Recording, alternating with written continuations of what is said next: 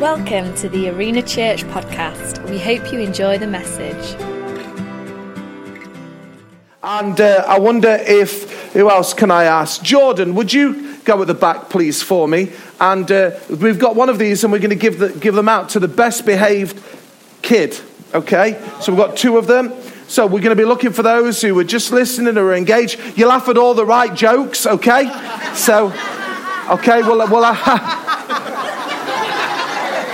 biggest kid in the world is on the front row. And um, if I can say, secondly, thanks to uh, not only the, the teachers, and I'll make mention of that in a minute, and the schools, but thanks to the parents and guardians and grandparents who, who have invested your time in being here this, this morning. You might be wondering what on earth we, we were doing with people who were lifting their hands and people who were dancing on the stage. The reality is, I don't know whether anybody saw the uh, Ariana Grande Love Manchester concert. Just give me a wave if you, if you saw that. There were some people doing some maniac things. I mean, they're on the shoulders, they were doing all this. When the favourite act came on, they were getting all excited. And the reality is, what we don't want to do is create a church that's boring. We don't want to create a church that's just, you have to be quiet and you know, the, the facilities aren't nice and not, aren't warm and the seats aren't comfortable. And, and then we just have somebody who's just banging on about something. What we actually want to do is create something of life and vitality. And so, we, we, uh, in some ways, I am sorry if your kids didn't come in with headphones and the drummer was going for it. But we just think that actually our Jesus, the one who's changed our life, is worthy of praise and worthy of honor. And so that's what we do. We express worship to Him. So, just to give you a little bit of context why we do the things that we do. And it's also a joy to be able to just share for a few moments just around something of God's Word. I'm just very mindful there are people here who wouldn't normally come to church and it's not your thing, and that's fine, but you're here because of your kids or your, your grandkids. And, but there's also a group of people who call this home.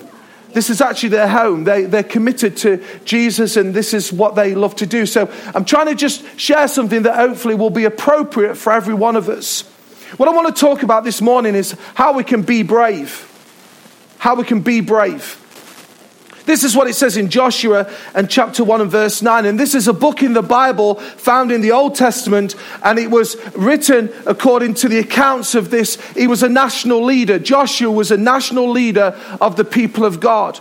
And it reads in the first chapter of Joshua and verse 9, it says this Have I not commanded you? It's God speaking to Joshua. Have I not commanded you? Be strong and courageous.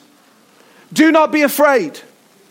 Do not be discouraged, for the Lord your God will be with you wherever you go. I wonder if we could just leave those words on the screen for the entire message. I want to say this to, to many of you. There are numbers of people who at this moment are afraid. There are numbers of people in our world who are discouraged. But I want to tell you that my confidence, and I'm just a normal bloke who happens to lead this wonderful church, and I love being part of this community. My confidence, as Julius led us in, is in Jesus. So actually, I don't need to be afraid.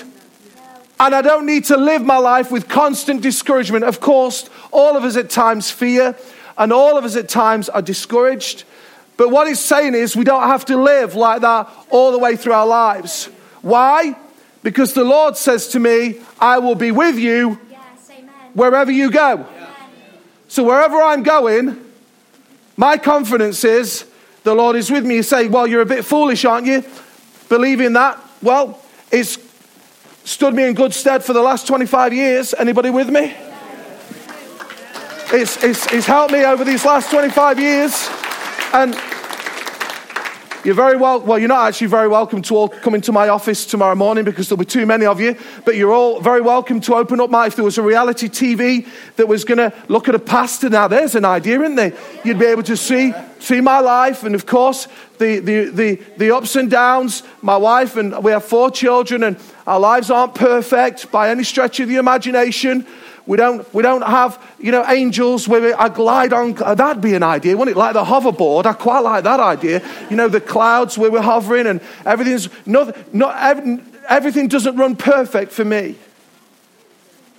But I want to tell you, in the midst of challenges, difficulties, things I faced in my past, opposition, this is my confidence that actually I don't need to be afraid. I don't need to be discouraged. Why? Because God says He'll promise to go before me and He promises to be with me wherever I go. So, my message in these few minutes that I've got is be brave. Be brave because we live in very, very uncertain times. Kids, we live in uncertain times. Adults, we live in uncertain times on a global and national level. All I want to say is this there are terrorism that's around the world. But let's drive it closer to homes. Some young people, you're about to engage with GCSEs, A levels.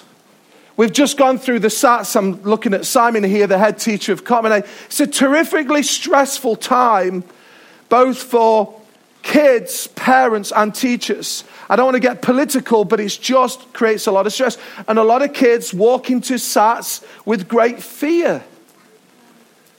And they're uncertain because they're told that if they don't get the right SATs, then it's going to affect the rest of their lives. Can I just let you into a bit of a secret? And I'll let the teachers deal with me after. If you haven't done so well in your SATs, it ain't going to change anything. You just need to keep working hard, okay? Keep listening to the teachers. And I'm telling you, your future will unfold for you.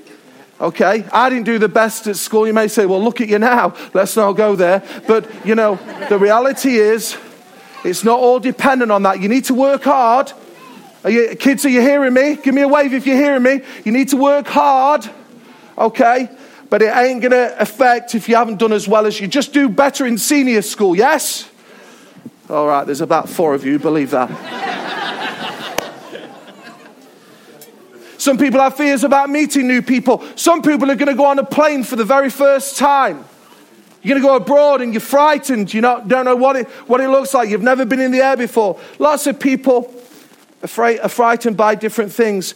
But this is what I love about this thought of being brave. You see, Mandela, Nelson Mandela said this I learned that courage was not the absence of fear, but the triumph over it.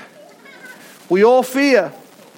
But actually, my confidence is that God will enable me to overcome all the fears that surround me. That is why I'm in awe of people who show great courage. There are people with physical challenges who show great courage. You're remarkable people. You don't allow the physical, physical challenges of your lives to stop you from doing and stop you from accomplishing. I think you're amazing. There are some people who have overcome tremendous odds in the life of this church. They were raised on the wrong side of town. They had no background, no education. What I mean, no background. They had no education in their background. They were raised badly, but they've overcome all those challenges with great courage to accomplish something wonderful in their lives. So, what are we here to do? Well, part of the thought is we want to celebrate those who are making an incredible difference. Police officers, fire officers, teachers, nurses, doctors, those who serve in the council. I wonder if you're in that list, whether you'd give me a wave if you're a nurse, if you're a teacher. Just give me a wave where you are. If you're a doctor, if you're a fireman, if you're involved in the police. I wonder if we could just give them a great round of applause. Many of these people Many of these people are serving the needs of others before themselves. And if we're going to be brave, we need to stand up and stand out. You see, we live in a world that's obsessed with fame and fortune, but real purpose and satisfaction comes as we serve others. But there are some reasons why people don't want to do that, why they don't want to stand up and stand out, because and why they don't want to make a difference in this world is because they allow the fear to stop them. Some people, listen to me, are too self absorbed in themselves. It's all about themselves, it's all about me. And I have to say, I think that's the biggest challenge that we have in the United Kingdom. That people just live for themselves, if I can just be really honest. It's just all about me, what I can get, what, I, what I've got to get out of this, what's in it for me. That's why people don't make a difference. But some other people don't want to stand up and stand out and make a difference because they just want to fit in. You want to go just blend into the background and fit in. And then there's other people who would say, I'm not going to make a difference. I'm not going to be brave because it's just not my problem. So I'm not going to get involved in fixing it. And I think all those reasons are not valid reasons for us to get involved. You see, what we need is to create some unsung heroes and we're going to be brave. If somebody could just hold that child just at the back, that would be really helpful for me, please. Thank you. There's a man by the name of Giorgio Perlasca. Anybody ever heard of him? Give me a wave. No, I didn't think so. Because this man by the name of Giorgio Perlasca was not celebrated, he wasn't knighted, he won no medals or trophies, and he didn't grace the stage or appear on the TV and films. But who is he? Just listen to me for a moment, adults and children, because it's really important. There's a point I'd want to make. This man who nobody had ever heard of was an Italian. But he helped to save literally thousands of Hungarian Jews from the Holocaust by issuing them fake passports and enabling them to travel to neutral countries. After working at the Hungarian embassy with a Spanish diplomat in creating false passports to move the Jews out of the country, this diplomat left. And on him leaving, Perlasca pretended to be the substitute for this man so he could continue to print false passports. Here's my point. Before I make that, he also personally sheltered thousands of Hungarian Jews whilst they were waiting for their passports. This was so dangerous. It's estimated that Giorgio saved over 3,000 Jews from the Holocaust. And after the war, he returned back to Italy, where he lived, listen, in obscurity until he was contacted in 1987 by a group of Hungarian Jews that he had rescued. And his remarkable story became public. He ultimately died in 1992. This is my point. He wasn't awarded anything, he wasn't on TV, he wasn't there wasn't a film made out of about him, but he lived a remarkable man who lived for the service of others.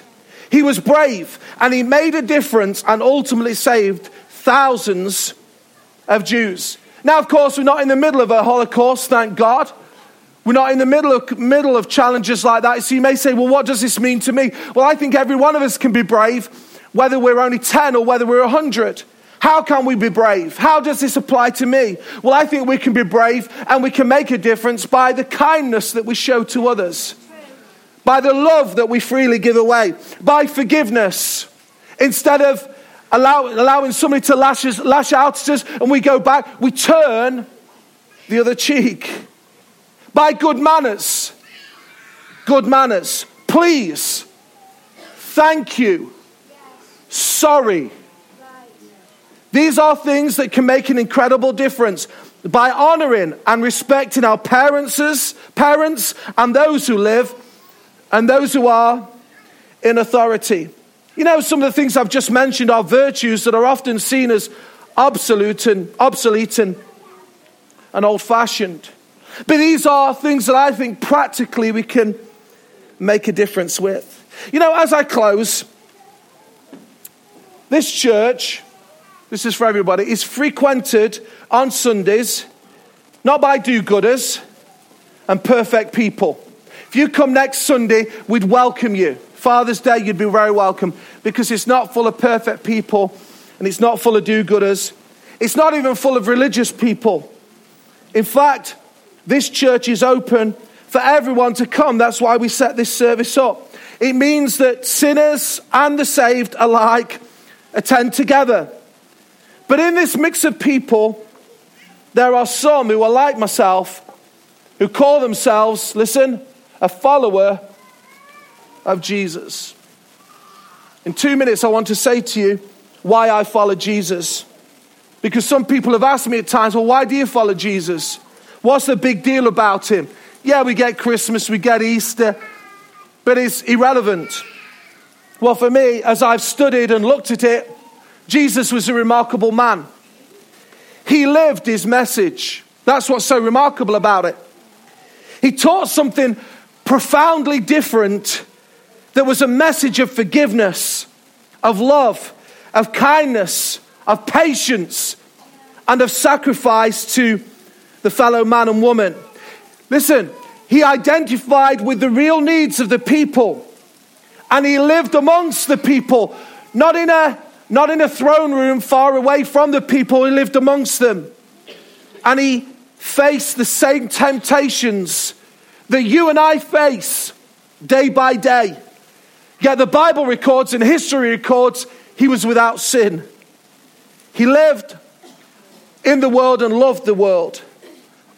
And then he lovingly and freely gave up his life to be the sacrifice for God to save the sins of the world. You see, this Jesus was born into prejudice, political uncertainty, but he was brave. Yes.